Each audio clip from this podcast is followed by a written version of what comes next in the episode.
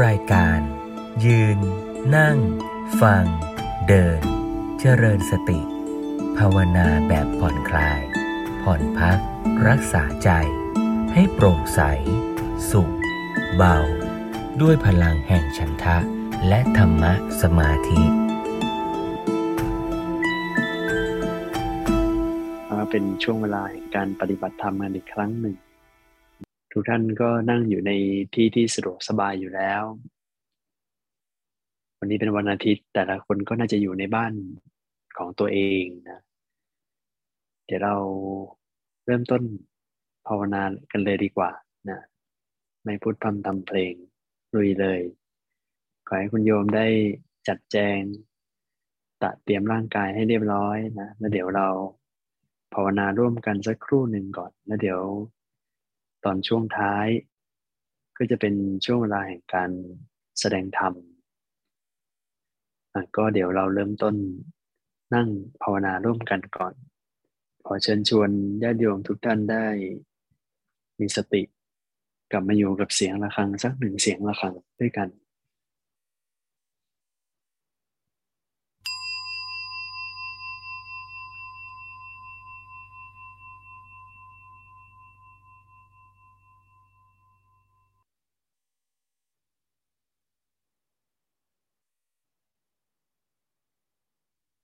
ท่านั่งให้มีความสบาย สังเกตความรู้สึกที่ร่างกายทั่วทั่วตัว ไม่เกร็งหลังจนเกินไป นั่งหลังตรง แต่มีความสบาย ไม่เกร็งจนเกินไป ผ่อนคลายคอบ่าไหล่ผ่อนคลายไหล่ทั้งสองข้าง ไม่ยกเกร็งขึ้นมา ผ่อนคลายกล้ามเนื้อ ทุกส่วนทั้งหมด สังเกตลูกตาทั้งสองข้าง ไม่ต้องเพ่ง ไม่ต้องเกรงไม่ต้องจดจ้องอะไรทั้งนั้น วางใจสบายๆ ไม่ได้ตั้งใจว่าจะมาเอาอะไรเป็นพิเศษ วางใจสบายๆแต่มีสติ ไม่เผลอตัว มีสติไม่เผลอตัว มีสัมปชัญญะรู้ตัวทั่วพร้อม รู้ว่ากำลังทำอะไรอยู่ รู้ว่ากำลังนั่งอยู่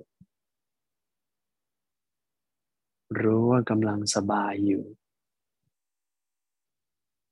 สบายก็รู้ว่าสบาย ไม่สบายก็รู้ว่าไม่สบาย แค่วางจิตรู้ อยู่เฉยๆ ไม่ต้องเข้าไปจัดการอะไรเขามาก ผ่อนคลายร่างกาย ปล่อยวางความคิดออกไปก่อน ปล่อยวางความคิดออกไปให้หมดก่อน รู้ว่ากำลังหายใจอยู่ แค่รับรู้ว่ากำลังหายใจอยู่ หายใจเข้าก็รู้ หายใจออกก็รู้ สบายสบาย ไม่บังคับลมหายใจเข้าออก ไม่บังคับ ว่าจะต้องยาวหรือสั้น อย่าบังคับลมหายใจ อย่าเข้าไปยุ่ง มีหน้าที่แค่รู้แค่สังเกตพอ ร่างกายเขาจะหายใจอย่างไรก็ปล่อยเขาไป เพราะเขาก็ทำงานมาตลอดอยู่แล้ว โดยที่เราไม่ต้องไปยุ่งดังนั้นเวลาดูลมหายใจเข้าออกไม่ต้องเข้าไปยุ่ง ไม่ต้องเข้าไปจัดการ ไม่ต้องบังคับ ไม่ต้องควบคุม ปล่อยร่างกาย ให้เขาหายใจไปตามธรรมชาติของเขา ที่เขาสบาย เดี๋ยวเขาก็จะดูแลเราเอง เขาก็ดูแลให้เราสบายอยู่แล้ว โดยที่เราไม่ต้องเข้าไปยุ่ง ฝึกใจไม่ต้องเข้าไปยุ่ง ฝึกใจไม่ต้องเข้าไปควบคุมอะไรบ้าง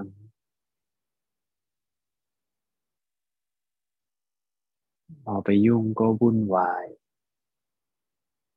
พอวางก็คลายออก สบาย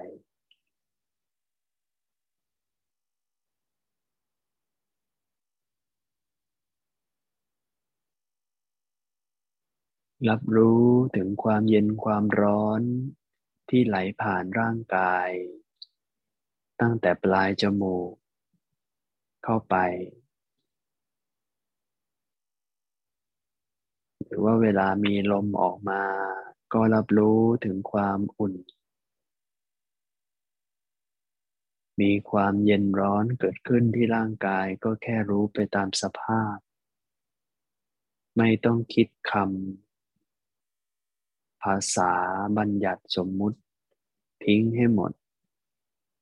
ทิ้งแม้กระทั่งคำบริกรรมให้หมด ไม่ต้องบริกรรม มันจะเริญวิปัสสนาไม่ต้องมีคำบริกรรม แค่มีสติสัมปชัญญะ ระลึกรู้ไม่เผลอตัว รู้ทั่วรู้พร้อมไปด้วยกัน ตลอดทั่วร่างกาย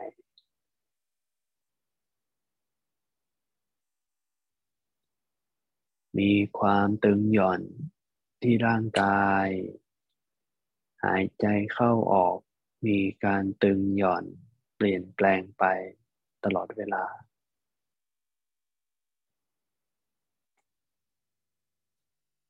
มีการคูเหยียดที่ร่างกายรู้สึกตึง รู้สึกหย่อน ก็ดูไปตามนั้น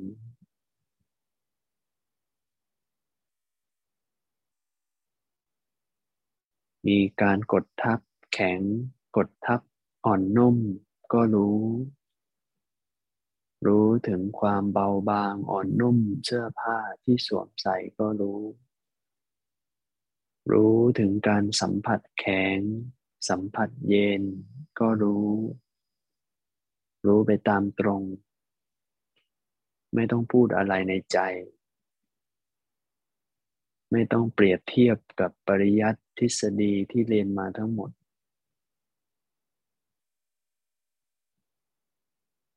ไม่ต้องคอยเปรียบเทียบองความรู้ที่มีอยู่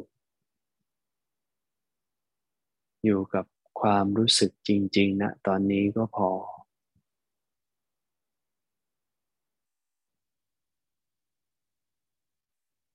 ค่อย ๆ ประคับประคองสติเบา ๆ มีเผลอบ้าง ก็รู้ว่าเผลอ เดี๋ยวเขาก็จะกลับมาเอง เดี๋ยวเขาก็จะกลับมาเองโดยที่ไม่ต้องไปลากเขามา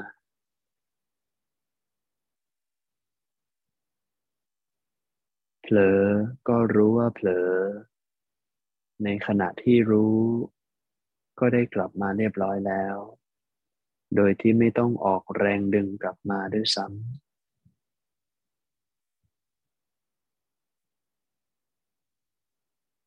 วางใจสบายๆ ได้แค่ไหนก็แค่นั้น ไม่คาดหวังผล เรามาสร้างเหตุ แต่ไม่ได้มาเอาผล ไม่ได้เอาความสำเร็จใด ๆ ทั้งนั้น เราแค่มาสร้างเหตุ สร้างปัจจัย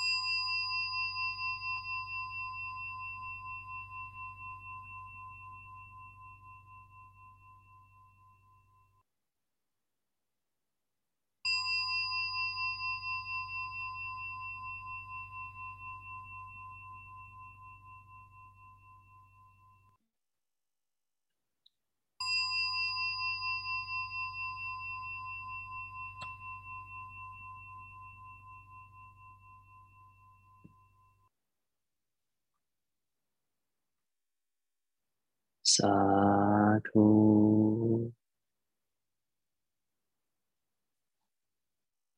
ค่อยๆคคลายออกจากสมาธิ ไม่รีบร้อน ค่อยๆ ขยับร่างกายเบาๆ ช้าๆ จะเปลี่ยนท่านั่งสักเล็กน้อย เพื่อให้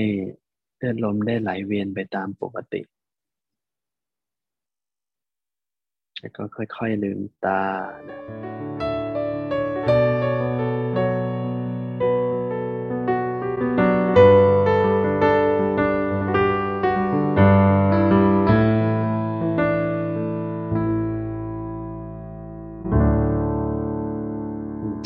สบายๆสักครู่หนึ่งก่อน หายใจเข้าหายใจออก ยาวๆ สักครั้งสองครั้ง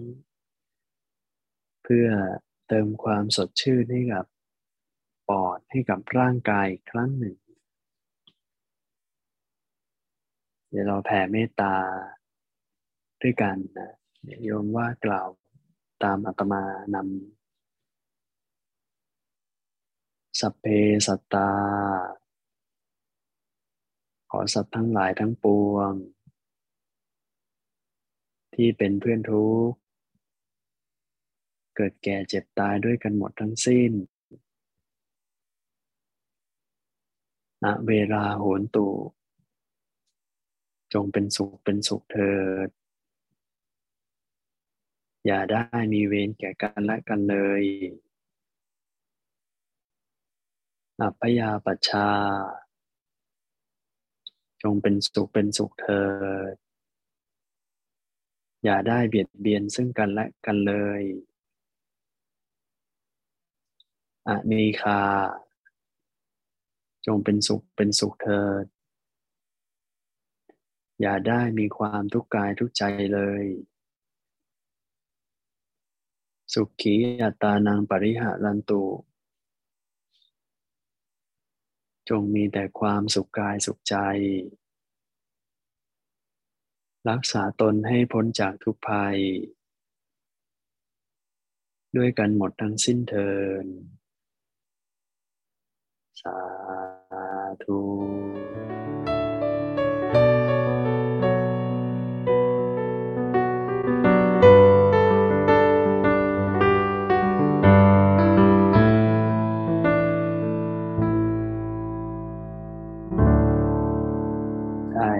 ริญภาวนาวิปัสสนากรรมฐาน เรียบร้อย เราได้สร้างมหากุศลกันทุกคนเลยนะ เป็นบุญกุศลจากการภาวนา เป็นบุญกุศลจากการเจริญปัญญา วันนี้อาตมาก็จะขอเติมเนื้อหาเกี่ยวกับการเจริญวิปัสสนาสักหน่อยนะ เป็นเรื่องของวิปัสสนากรรมฐาน โดยวิธีการปฏิบัติ การสังเกตสภาวะธรรมต่างๆ เนี่ย จริงๆแล้ววิธีการปฏิบัติก็สอดแทรกอยู่ในเนื้อหาในขณะที่อาตมาเนี่ย ได้นำปฏิบัติอยู่แล้วคำที่นำปฏิบัติทุกคำมีความหมายหมด ว่าพูดไปเพื่ออะไร ทุกอย่างมีเหตุผลหมดทุกคำอันนี้เนื้อหาที่จะพูดในวันนี้ที่อาตมาจะเพิ่มเติมให้กับญาติโยมทุกท่าน นั่นก็เป็นเรื่องของการเจริญวิปัสสนา สิ่งสำคัญมากที่เราจะต้องรับทราบ ต้องรู้ทบทวนกันก่อนเป็นอันดับแรกเลยก็คือ เราจเจริญวิปัสสนากรรมฐานยังไปเพื่ออะไร ถ้าเราไม่รู้เป้าหมายว่าเราจะทำไปเพื่ออะไร ถ้าเราไม่รู้เป้าหมายว่าเราทำไปแล้วเนี่ย มันจะเป็นประโยชน์อะไรกับชีวิตของเรา มันก็จะไม่มีกำลัง มันไม่มีกำลังใจที่อยากจะทำ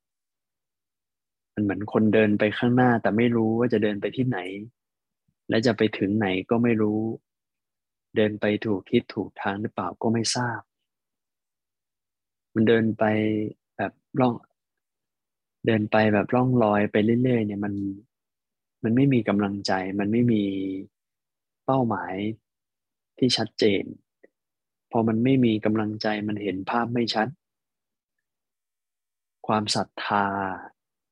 จิตที่มีความตั้งมั่นมีความศรัทธา ในสิ่งที่ตัวเองกำลังทำมันก็ไม่เกิดขึ้น ถ้าใจไม่มีความศรัทธาในอย่างอื่น หลาย ๆ อย่างก็ไม่ตามมานะคนเรานี่เวลาจะทำอะไรแล้วเนี่ย เราต้องมีศรัทธาเป็นตัวนำมีศรัทธาเชื่อมั่น เชื่อมั่นในสิ่งที่ทำนั้นมันดีต่อชีวิตอย่างไร นั้นเราจะเจริญสติสัมปชัญญะ จะเจริญวิปัสสนากรรมฐานเนี่ยทำไปเพื่ออะไร ก็จะขอให้ทุกท่านได้มามองในมุมของปัญหา คือการที่พระพุทธเจ้าได้เกิดขึ้นบนโลกมนุษย์ แล้วก็ได้บรรลุอรหันตสัมมาสัมพุทธเจ้าเนี่ยแสดงว่าโลก ชีวิตมันต้องมีปัญหาอะไรบางอย่าง ก็เลยมีบุคคลเป็นมหาบุรุษ ที่ยอมบำเพ็ญเพียรบำเพ็ญบารมี มาอย่างยาวนานเพื่อที่จะมาแสวงหาความจริงอะไรบางอย่าง และนำความจริงนั้นมาบอกให้กับมวลมนุษย์ได้รับทราบได้ฝึกตนตามท่าน แสดงว่าในโลกนี้ชีวิตนี้ต้องมีปัญหาอะไรบางอย่างแน่ ๆ ท่านเลยต้องแสวงหาทางแก้ปัญหาอาตมาจะพูดปัญหาในที่นี้แบบใกล้ตัวทุกคนเป็นเรื่องเข้าใจง่าย ๆ คนเหล่านั้นมีความรู้สึก มีความรู้สึกสุข รู้สึกทุกข์ หรือว่ารู้สึกเฉยเฉยแต่ในที่นี้ก็จะมาโฟกัสในเรื่องของความรู้สึกทุกข์ ความรู้สึกทุกข์ของคนเรานั้น มีสองทาง ทางแรกคือทางกาย ทางที่สองคือทางใจ ความรู้สึกทุกข์กายนั้น เป็นเรื่องที่เราเจอกันอยู่ตลอดทั้งชีวิต แม้ในขณะที่เรานั่งปฏิบัติธรรม นั่งสมาธิเจริญภาวนา ก็ยังมีความทุกข์กายแอบเข้ามาสอดแทรกอยู่ตลอดอย่างเช่น ความปวดเมื่อย อย่างเช่น ความตึงเกินไป หรือว่าร่างกายของเราที่มีความหนาวความร้อน ที่มันมากจนเกินไป จนกลายเป็นส่งผลกระทบต่อความไม่สบายกายทำให้เกิดความไม่สบายกายเกิดขึ้น หรือว่าชีวิตคนเรานั้นก็ประสบพบเจอเรื่องไม่คาดฝันมีอุบัติเหตุอยู่ตลอดเวลา อย่างเช่นหกล้ม เดินชน อุบัติเหตุร้ายแรงมีดบาด หัวชน อะไรอย่างเนี้ยนี่แหละคือทุกข์กายนั้นเวลาเราเกิดความทุกข์กายหรือความไม่สบายกาย ก็จะแก้ปัญหาทันท่วงทีนะเวลาเราโดนมีดบาดเราก็รีบไปทำแผล เราก็จะมีอุปกรณ์มีตัวช่วยในการแก้ปัญหาทุกกายกันอยู่ตลอดเวลา หรือว่าถ้าเกิดเราทุกกายในขั้นหนัก อันนี้ก็ต้องอาศัยปัจจัยภายนอก ต้องกินยา ต้องอาศัยหมอพยาบาล หรือว่าผู้เชี่ยวชาญในด้านต่างๆ คอยช่วยเหลือชีวิต คอยช่วยเหลือร่างกายของเรา ดังนั้นเวลาเราทุกกายเนี่ยเราก็จะอาศัยปัจจัยภายนอกเป็นตัวช่วยค่อนข้างจะเยอะ หรือว่าบางคนอาจจะดูแลตัวเอง โดยที่ไม่ต้องขอความช่วยเหลือจากสิ่งอื่นก็เป็นไปได้ อันนี้ก็เป็นเรื่องของทุกกาย แต่ทุกกายนี่ ก็เป็นปัญหาชีวิตด้านหนึ่งเหมือนกัน แต่ปัญหาที่ใหญ่กว่านั้นคือเรื่องของทุกใจอันนี้คือปัญหาที่คาราคาซังมาตลอด ของช่วงชีวิตมนุษย์ทุกคน คือปัญหาความทุกข์ใจความไม่สบายใจ และเวลาความไม่สบายใจนั้น ธรรมชาติมนุษย์เราทั่ว ๆ ไป เราจะแก้ปัญหาความทุกข์ใจด้วยการหาความสุขอะไรมาแทนที่ และความสุขที่เรานำมาแทนที่นั้น รูปแบบเบื้องต้นที่ง่ายที่สุด จริงๆแล้วดูเหมือนง่าย แต่มันเป็นเป้าหมายของทุกคนอยู่แล้วนั่นคือการหาความสุขที่เรียกว่าการมาสุข มากรบเกลื่อนมาบดบังเอาไว้ก่อน การมสุขก็คือความเพลิดเพลินยินดีพอใจในรูปรสกลิ่นเสียงสัมผัส ดูหนังฟังเพลงกินของอร่อย ไปเที่ยวต่างจังหวัดไปเที่ยวเมืองนอก แต่งตัวสวยๆ ให้มีคนชื่นชมทำงานเรียนหนังสือสูงๆทำงานดีๆ เพื่อได้มีเกียรติ คนจะได้เคารพนับถือชื่นชมสิ่งเหล่านี้เป็นเรื่องของการมาสุขทั้งนั้นเลย เป็นของชั่วคราว ของพวกนี้มันแก้ปัญหาทุกใจแค่ชั่วคราว เพราะว่าถ้าช่วงเวลาไหนที่ไม่มีของพวกนี้แล้ว ก็อาจจะสามารถกลับมาทุกข์กับเรื่องเดิมๆได้เหมือนกัน ถ้าเรามีความสุขกับการดูหนังเรื่องหนึ่ง พอหนังเรื่องนั้นจบแล้ว แล้วเราจะต้องกลับมาอยู่คนเดียว นั่งอยู่บนเตียงในห้องนอนคนเดียวเงียบๆเรื่องทั้งหลายที่เก็บเอาไว้ที่กองเอาไว้เป็นภูเขาเหล่ากา ที่เป็นเรื่องที่ไม่สบายใจทั้งหลายที่สะสมมาตั้งแต่เด็ก มันก็สามารถที่จะมาหลอกหลอนทำให้เราคิดถึงเรื่องนั้นอีกครั้งหนึ่ง และทำให้เราไม่สบายใจอีกครั้งหนึ่งได้เรื่อยๆ เพราะฉะนั้นการแก้ปัญหาความทุกข์ใจด้วยการมาสุขนั้นไม่การันตีความแน่นอนของชีวิต ไม่แน่นอนความรู้สึก ไม่การันตีความรู้สึกสุขที่แน่นอน ความสุขที่เรียกว่ากรรมคุณนั้นเป็นความสุขที่มีเงื่อนไขด้วย เพราะว่าส่วนใหญ่แล้วเราต้องใช้เงินซื้อ การที่เราจะดูหนังฟังเพลงกินของอร่อยกินของแพงๆหรือว่าซื้อกระเป๋าสวยๆสักใบหนั้นเพื่อเป็นรางวัลกับชีวิต เราจะต้องหาเงินเราจะต้องเหนื่อยมาก เพราะนั้นในกว่าเราจะได้ความสุขมาแต่ละอย่าง กว่าจะซื้อรถได้สักคันหนึ่งกว่าจะซื้อบ้านได้สักหลังหนึ่งคอนโดสักห้องหนึ่งเหนื่อย เหนื่อยมากนะมันไม่ใช่แค่นี้ด้วยบางคนเนี่ย ไม่ได้มีค่าใช้จ่ายในเรื่องของเครื่องปลอบประโลมทางสิ่งเหล่านี้เท่านั้นด้วยบางทีต้องมีภาระต้องเลี้ยงดูพ่อแม่ที่กำลังแก่เท่าเจ็บป่วย ลูกหลานที่คลอดออกมาก็ต้องดูแลให้การศึกษา ให้ข้าวกินให้เสื้อผ้าใส่ ดังนั้นเนี่ยในโลกแห่งการมาสุขนั้น มันก็ปนปนอยู่ตลอดเวลาทั้งความทุกข์ใจบ้าง ความสบายใจบ้างนะเพราะนั้นมันไม่การันตีเลย มันเป็นความสุขที่มันไปฝากไว้กับที่อื่น นั้นพระพุทธเจ้าก็เลยค้นพบวิธีการแก้ความทุกข์ เรียกว่าการเจริญสติ สติ หมายถึงการระลึกได้การไม่เผลอตัวเขาว่าไม่เผลอตัวในที่นี้ก็คือ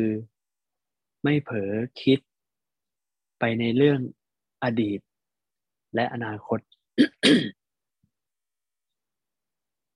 เวลาในโลกนี้มีอยู่สามเวลาทั้งหมด คือเวลาอดีต ปัจจุบันแล้วก็อนาคต เวลาอดีต อาจจะมีหลาย ๆ เรื่องที่ทำให้เราทุกข์ใจ ถ้าเรายังไม่ลืม และแน่นอนชีวิตมนุษย์เราเราไม่สามารถที่จะลืมเรื่องในอดีตได้ ดังนั้น เราธรรมชาติมนุษย์เราทุกคนนั้น เราจะมีสัญญาความทรงจำที่เกี่ยวเนื่องกับอดีตที่เราเคยผ่านมาแล้วทั้งหมด มันก็จะเก็บไว้เป็น memory เป็นข้อมูลอยู่ในจิตใจของเราทุกคนอยู่แล้ว ดังนั้น เวลาเราขาดสติ เวลาเราเผลอตัว จิตของเราก็จะไปดึงสัญญาความทรงจำในอดีต กลับมาปรุงแต่งอีกครั้งหนึ่ง พอนำเรื่องราวนั้นกลับมาคิดอีกครั้งหนึ่งแล้วปุ๊บความไม่สบายใจ ความทุกข์ใจก็กลับมาอีกครั้งหนึ่งเช่นกันยกตัวอย่างเช่น โยมนึกถึงคำพูดของใครบางคนที่มันกรีดเข้าไปในหัวใจของเราคำพูดนั้นเขาอาจจะพูดแค่ครั้งเดียว แล้วเหตุการณ์นั้นก็ผ่านมาแล้ว และเขาก็ไม่ได้พูดคำนั้นอีก แต่การคิดปรุงแต่งที่ไปด้วยความเผลอตัวของเราเนี่ย เราก็จะไประลึกนึกถึงคำคำนั้น เอาขึ้นมากรีดหัวใจเราอีกเองอีกครั้งหนึ่งเรื่อยๆเรื่อยๆแบบนี้ไม่รู้จบ นี่คือภาวะของการไม่มีสติ หรือว่าคนเราอาจจะทุกข์ใจกับเรื่องอนาคตที่ยังไม่มาถึง อย่างเช่น ความกังวลว่า คนรักจะตายจากไป คนรักจะทิ้งเราไป กลัวว่าทรัพย์สินจะหมดไป กลัวว่าจะจน กลัวว่าจะไม่มีเงินใช้ กลัวว่าเขามาทำร้าย กลัวว่าเดี๋ยวแก่ไปจะเจ็บจะป่วย กลัวว่าแก่แล้วจะไม่สวยเหมือนเดิม ไม่หล่อเหมือนเดิม กลัวว่าตายไปแล้วจะไปไหน อะไรเหล่านี้เป็นเรื่องที่ยังไม่มาถึงเลย เป็นเรื่องอนาคต ราะนั้นใจคนที่มีความวิตกกังวลย้ำคิดย้ำทำใจไปอยู่กับอนาคตกลัวนั่นกลัวนี่อยู่ตลอดเวลา นี่ก็คือคนที่ไม่มีความสุข อันนี้คือคนที่ยังมีความทุกข์ใจและไม่สบายใจอยู่เนืองๆจากการคิดปรุงแต่งไปในเรื่องของอนาคตที่ยังไม่มาถึงดังนั้นพระพุทธเจ้าเลยได้มอบเครื่องมือในการที่เรา จะได้วางจิตวางใจให้เบาบางจากความคิดที่เกี่ยวกับอดีตและอนาคต นั่นคือการมีสติ การมีสติเฉพาะหน้า การมีสติอยู่กับสิ่งตรงหน้า การมีสตินั้น มันเป็นการดึงจิตของเรา ให้เราอยู่กับเวลาที่เรียกว่าปัจจุบัน ให้กลับมาอยู่กับปัจจุบัน ในขณะที่เรามีสติอยู่กับปัจจุบัน เราไม่ควรมีความทุกข์ใจเลย ตอนนี้คุณโยมกำลังนั่งอยู่ในที่บ้านของตัวเอง หรือว่าในพื้นที่ปลอดภัยสักแห่งหนึ่ง ถ้าโยมกำลังเอาจิตเอาใจน้อมฟังธรรมะที่อาตมานำมาแสดง เป็นธรรมะที่อาตมาได้นำมาจากพระไตรปิฎกบ้างครูบาอาจารย์บ้าง พระพุทธเจ้าบ้าง เอามารวมกันเป็นแนวทางการพูดของอาตมาเอง ถ้าคุณโยมมีสติอยู่กับสิ่งตรงหน้าตอนนี้ โยมไม่ควรจะทุกข์ใจ โยมควรที่จะมีความสงบใจ มีความโปร่งโล่งเบาสบาย มีใจที่ปราโมทมีใจที่ศรัทธา ที่ได้เห็นพระพิสุสงฆ์เป็นตัวแทนของพระทั้งวัดมาแสดงธรรมนำปฏิบัติให้กับญาติโยม นำธรรมะมาพูดมาบอก ทุกประโยคมีแต่มงคลของชีวิตทั้งหมด ถ้าโยมมีสติอยู่กับปัจจุบันโยมควรจะสุขใจ โยมไม่ควรจะทุกข์ใจ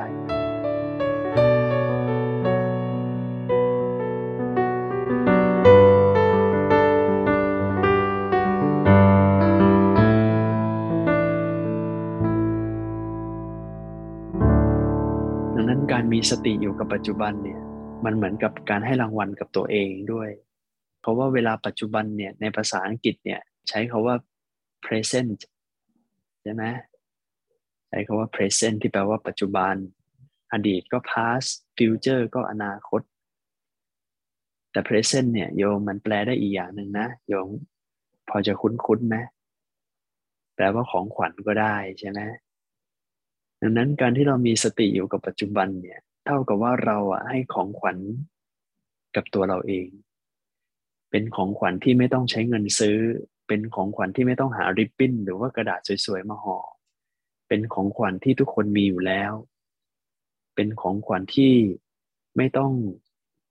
รอคอยให้คนรักหามามอบให้ แต่เป็นของขวัญที่มาจากการดูแลใจของเราเอง ทุกคนมีศักยภาพที่จะมอบของขวัญให้กับตัวเอง เพราะนั้นการที่โยมมีสติอยู่กับปัจจุบันหนึ่งครั้ง เท่ากับโยมให้รางวัลกับชีวิตหนึ่งครั้ง แล้วเมื่อกี้นี้เนี่ยเรานั่งกันตั้งครึ่งชั่วโมงเกือบครึ่งชั่วโมง โยมให้ของขวัญให้กับจิตใจหัวใจตัวเองไปไม่รู้กี่กรอบแหละใช่ไหมมากมายมหาศาลเป็นมหากุศลเป็นอุปนิสัย ที่จะให้เรานั้นได้มีความคุ้นชินกับการที่เราจะได้มีสติ และการมีสตินั้น ก็เริ่มจะเข้าใจหลักแล้วว่าคือการทำยังไงก็ได้ให้จิตของเรานั้นอยู่กับปัจจุบัน แต่ถ้าพูดแบบนี้ก็อาจจะกว้างเกินไป การที่เราจะเอาจิตของเราอยู่กับปัจจุบันเนี่ย มันต้องมีอุปกรณ์ในการที่จะให้จิตของเรา คอยยึดเกาะ คอยจับเอาไว้ คอยวางเอาไว้ อุปกรณ์ประเภทแรกที่ให้จิตของเรายึดเกาะนั้น ก็คือสมมุติบัญญัติ ภาษาคำพูดคำบริกรรมยกตัวอย่างเช่น ครูบาอาจารย์ บางสายก็จะบอกให้โยม เอาจิตของโยมเนี่ยโฟกัส จดจ่ออยู่กับคำว่าพุทโธ แล้วก็ดูลมหายใจเข้าออกไปด้วยนะ สังเกต โฟกัส จดจ่อไปที่จุดใดจุดเดียวนะไม่ว่าจะสังเกตไปที่ปลายจมูกอย่างเดียว รือว่าจะสังเกตกับคำบริกรรมพุทโธ หรือว่าบางคนจะนั่งดูกองไฟ ดูกระสินกลมๆ หรือว่าจะดูใบไม้พลิ้วไหว เวลาอยู่ตามธรรมชาติ หรือว่าระลึกนึกถึงพุทธคุณ ธรรมคุณ สังฆคุณก็ได้ หรือว่านึกถึง ความตาย มรณสติ หรือว่านึกถึงอาการ 32 ผมขนเล็บฟันหนัง เนื้อเอ็นกระดูกเยื่อในกระดูก อะไรต่างๆ เหล่านี้เนี่ยเนี่ยสิ่งเหล่านี้เนี่ยคือสมมุติบัญญัติทั้งหมด การที่เราเอาจิตของเราเนี่ยจดจ่ออยู่กับสมมุติบัญญัติ หรือว่าอยู่กับสิ่งใดสิ่งหนึ่ง อย่างต่อเนื่องยาวนาน จิตก็อยู่กับปัจจุบัน แต่แค่มีสมมุติ มีสมมุติบัญญัติ เป็นอารมณ์กรรมฐานในปัจจุบันเท่านั้นเอง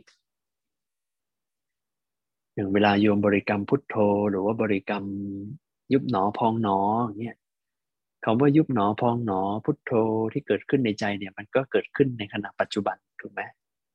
มันก็คือเกิดขึ้นตอนนี้นั่นแหละ เพราะเราไม่ได้ไปนึกถึงคาว่าพุทโธเมื่อวันเมื่อวานนี้หรือว่าเดือนที่แล้ว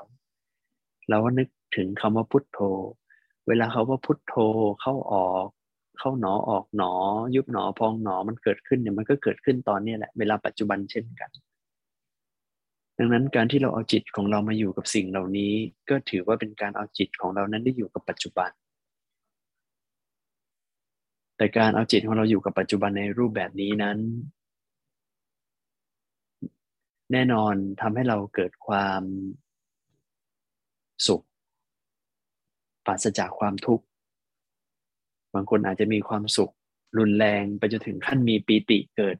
เกิดความอิ่มใจเกิดความปราบปลื้มอย่างรุนแรงในใจก็ได้ ความทุกข์ก็ดับหายไปชั่วคราว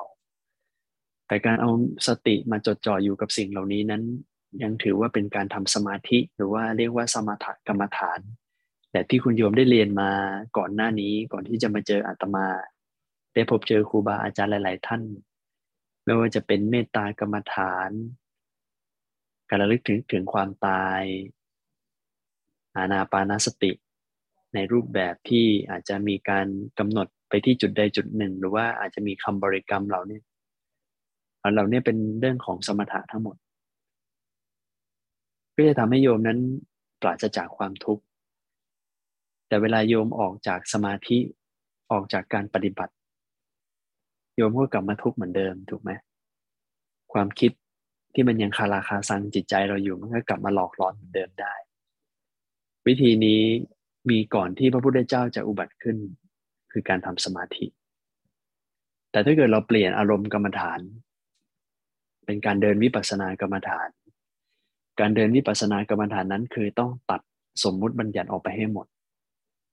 ไม่ต้องคิดคำไม่ต้องคิดคำภาษา ไม่ต้องมีคำบริกรรม แค่ให้สังเกตความรู้สึกที่เกิดขึ้น รู้สภาวะธรรมตามความเป็นจริงที่เกิดขึ้นก็พอ ถ้าจะไม่ผิดในเมื่อสัปดาห์ที่แล้วก็เหมือนได้พูดไปแล้วบ้างเหมือนกัน การทำความรู้สึกตัวอยู่กับความเย็นร้อนตึงหย่อนอ่อนแข็ง ความเย็นร้อนตึงหย่อนอ่อนแข็งเป็นสภาวะธรรมที่เกิดขึ้นทางร่างกาย การดูลมหายใจที่เป็นวิปัสสนา ก็คือไม่ต้องบริกรรม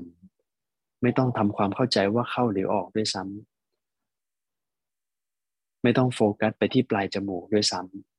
ำแต่ให้เราดูร่างกายของเรารวมๆทั่ว ๆ ตัว เป็นภาพรวม และเราก็จะเห็นร่างกายทั้งหมด ที่กำลังหายใจเข้าหายใจออก ทั่วๆ ก็ไม่จำเป็นที่จะต้องโฟกัสไปแค่จุดใดจุดเดียวเท่านั้น เพราะการเจริญวิปัสสนากรรมฐานนั้นเนี่ยจริงๆแล้วมันมีอีกองค์ประกอบหนึ่งที่สำคัญมากที่ขาดไม่ได้ ซึ่งตัวนี้เรียกว่าสัมปชัญญะ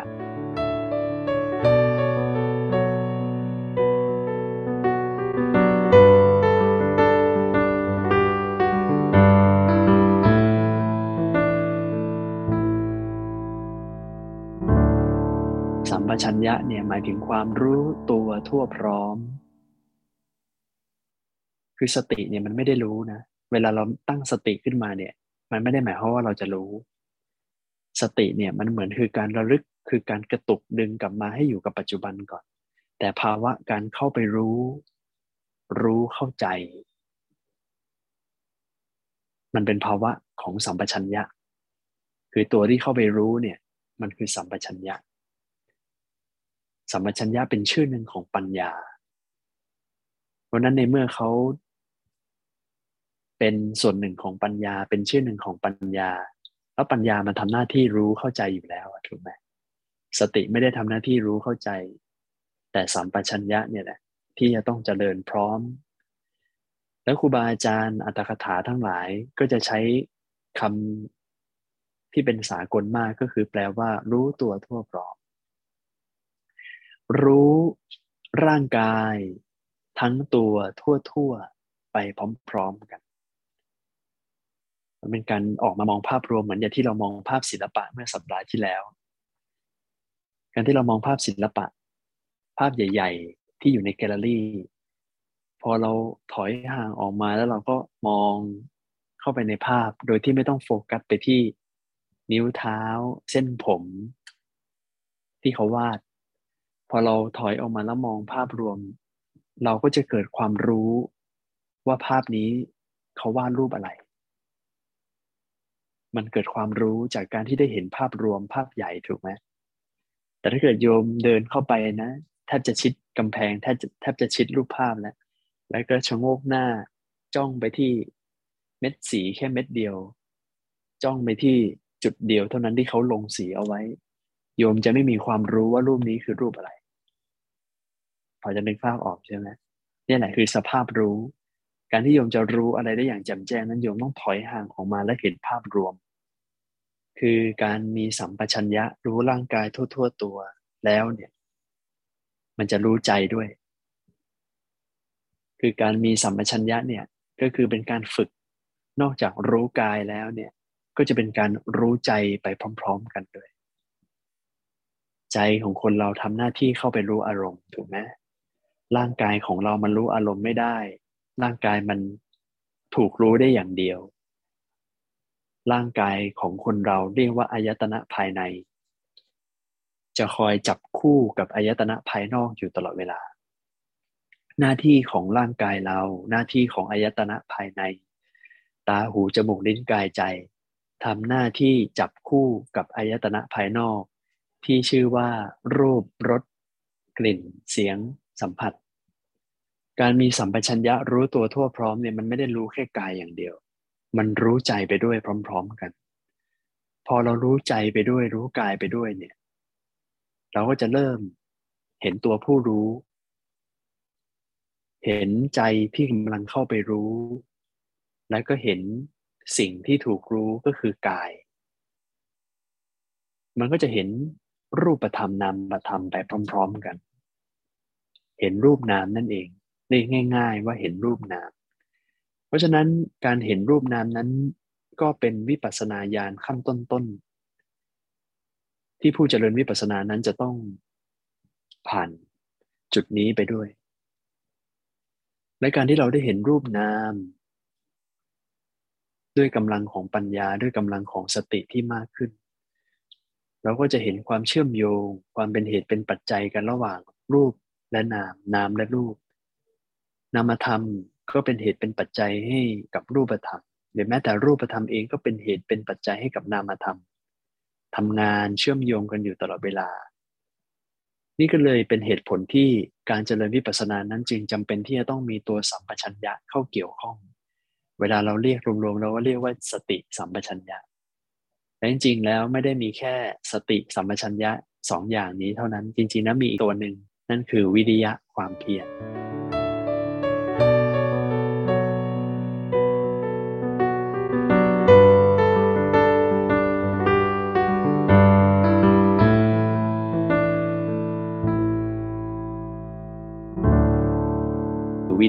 ความเพียรมันคือกำลังใจมันคือความแน่วแน่ เอาจริงเอาจัง ในการที่จะประคับประคองสติให้อยู่กับปัจจุบัน พยายามจะประคับประคองสัมปชัญญะให้มีความรู้พร้อม ไม่เข้าไปจับยึดอารมณ์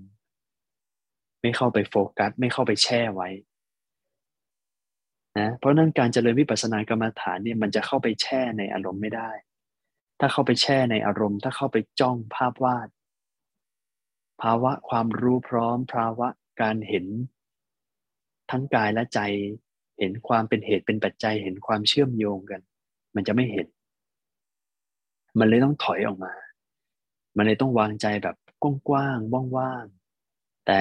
ข้อเสียของการเจริญวิปัสสนาก็อาจจะมีก็คือตรงที่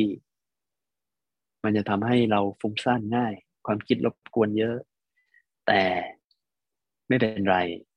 แม้ว่ามีความฟุง้ง แม้ว่ามีความคิด แม้ว่ามีกิเลส แต่ความฟุง้งความคิด กิเลสที่มารบกวน เราสามารถ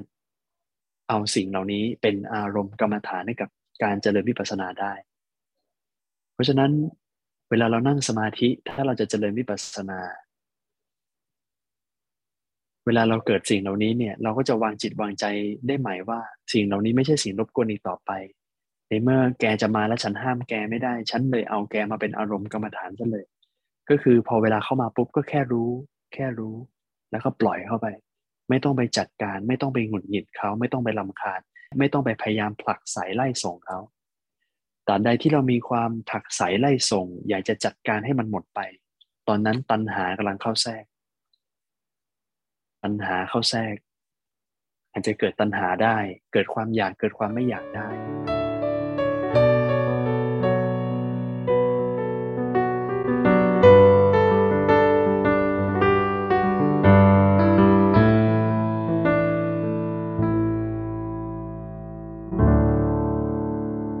เอาละโยมได้เห็นภาพชัดแล้วว่าการเจริญสมถะกรรมฐาน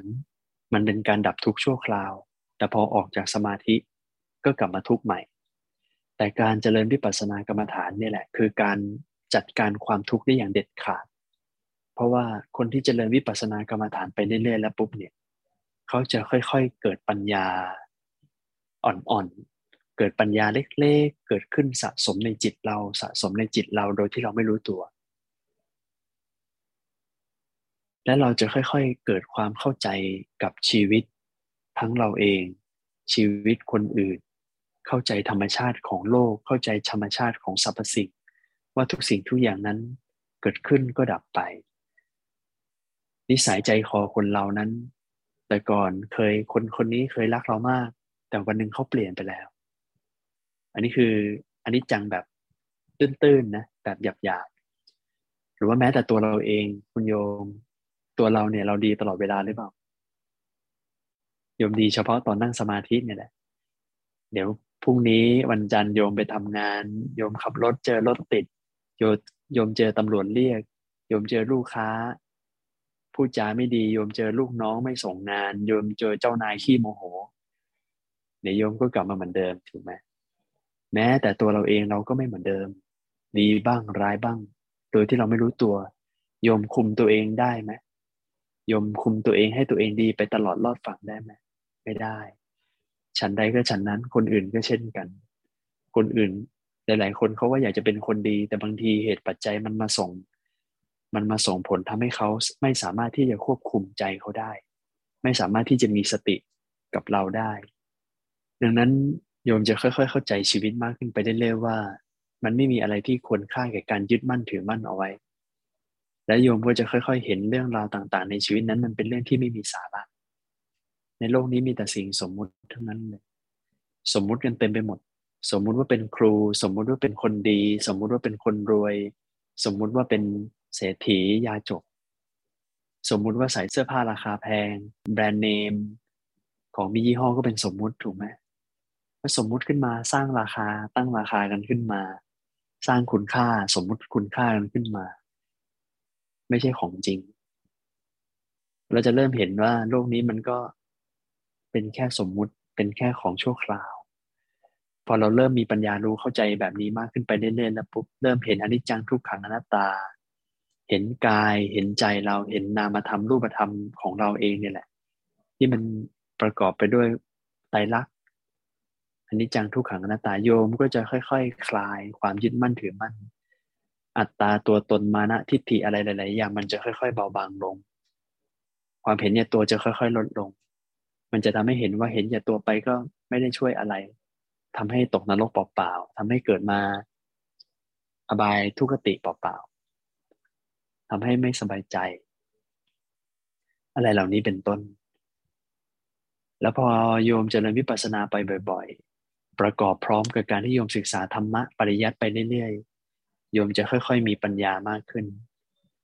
แล้วตัวปัญญาเนี่ยแหละ ที่จะคอยไปทำความเข้าใจกับเรื่องราวในอดีตที่ผ่านมาทั้งหมดในชีวิตของโยม โยมมีหลาย ๆ เรื่องที่โยมเคยรู้สึกเจ็บปวด อาจจะเป็นในวัยเด็ก อาจจะเป็นในวัยสาวที่เคยถูกทำร้าย เคยถูกทำให้เจ็บช้ำน้ำใจ เคยถูกทำร้ายร่างกายมาก่อน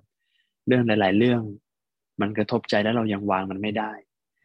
แต่พอโยมมีปัญญามากขึ้นโยมจะเอาตัวปัญญาก้อนนี้แหละ ไปทำงานกับเรื่องราวในอดีต ไปใคร่ครวญไปทำความเข้าใจกับมันใหม่ แล้วก็จะทำให้โยมเกิดปัญญายาณขึ้นมาชั่วขณะว่าอ๋อเข้าใจแล้ว เข้าใจเหตุผลของแต่ละอย่างแล้วว่าอ๋อทุกอย่างมีที่มาที่ไป คนที่เคยทำร้ายเราเขาก็ควบคุมตัวเขาเองไม่ได้เขาก็มีที่มาที่ไปเหมือนกัน คนที่เขาเคยทำร้ายเราแบบนี้ ก็เป็นเพราะว่าเขาเคยถูกทำร้ายแบบนี้มาก่อน เลยกลายเป็นอุปนิสัย ความเจ็บปวดของคนคนหนึ่งมันจะสะสมเป็นอุปนิสัยเขา แล้วเขาก็จะทำกับคนอื่นต่อไป กลายเป็นลูกโซ่ไม่รู้จบอะไรเหล่านี้หรือแม้แต่เรื่องในอนาคตโยมมันจะไม่กลัวอีกต่อไป พอโยมเข้าใจชีวิตตามความเป็นจริงแล้วว่า จริงๆ แล้วในแต่ละขณะจิต ทุกเสี้ยววินาทีเราตายตลอดเวลา แล้วเราเกิดใหม่อยู่ตลอดเวลา พอโยมเห็นความจริงแบบนี้แล้วโยมจะกลัวความตายทำไมล่ะ ความตายหมายถึงตายจากอัตภาพนี้จริง ๆ โยมไม่จะเกิดความรู้สึก ไม่ค่อยกลัวแล้ว เพราะว่ามันเห็นอยู่ตลอดเวลาว่าอ๋อเราก็ตายอยู่ตลอดเวลานั่นเอง หรือว่าอาจจะทำความเข้าใจกับชีวิต ความไม่แน่นอนนะพอโยมเห็นว่าทุกสิ่งทุกอย่างมันไม่แน่นอนมันไม่เที่ยง โยมก็จะไม่กลัวว่าโยมจะจนหรือเปล่าในอนาคต เพราะว่าโอกาสที่จะจนมันก็มีอยู่แล้ว ต่อให้เราไม่ไม่จนยังไงเราก็ต้องทิ้งทุกอย่าง ไว้กับโลกนี้อยู่แล้ว คนรักของเราทุกคนต้องตายจากไปโยม ไม่ต้องกลัวเพราะต้องไปแน่นอน ไม่เขาไปก่อนเราก็ต้องไปก่อนอะไรทำนองเนี้ยนี่พอเราเกิดปัญญาความรู้ความเข้าใจชีวิต จากการเจริญวิปัสสนา การเจริญวิปัสสนานั้นเป็นการใช้อุปกรณ์ที่เรียกว่าสติสัมปชัญญะและความเพียรเนี่ยทำไปพร้อม ๆกัน เป็นปัญญาระดับเริ่มต้นก่อน สัมปชัญญะคือตัวปัญญาที่กลับมารู้กายรู้ใจเรา รู้อยู่กับขณะปัจจุบัน พอเราสะสมสติสัมปชัญญะไปได้ๆแล้วปุ๊บเนี่ย เดี๋ยวสติปัญญามันก็จะค่อย ๆ เพิ่มพูน เป็นปัญญาในระดับที่สูงขึ้นทำให้เข้าใจเห็นความเป็นจริงของชีวิตได้มากขึ้น นี่เลยเป็นเหตุผลว่าทำไมถึงต้องเจริญวิปัสสนากรรมฐาน เป้าหมายเพื่อดับทุกข์ไม่ว่าจะทุกข์เล็กทุกข์ใหญ่ ดับได้หมด แล้วก็เพื่อเป้าหมายคือพระนิพพาน ซึ่งมีแค่ศาสนาเดียวที่พูดถึง มีแค่ศาสนาพุทธเท่านั้น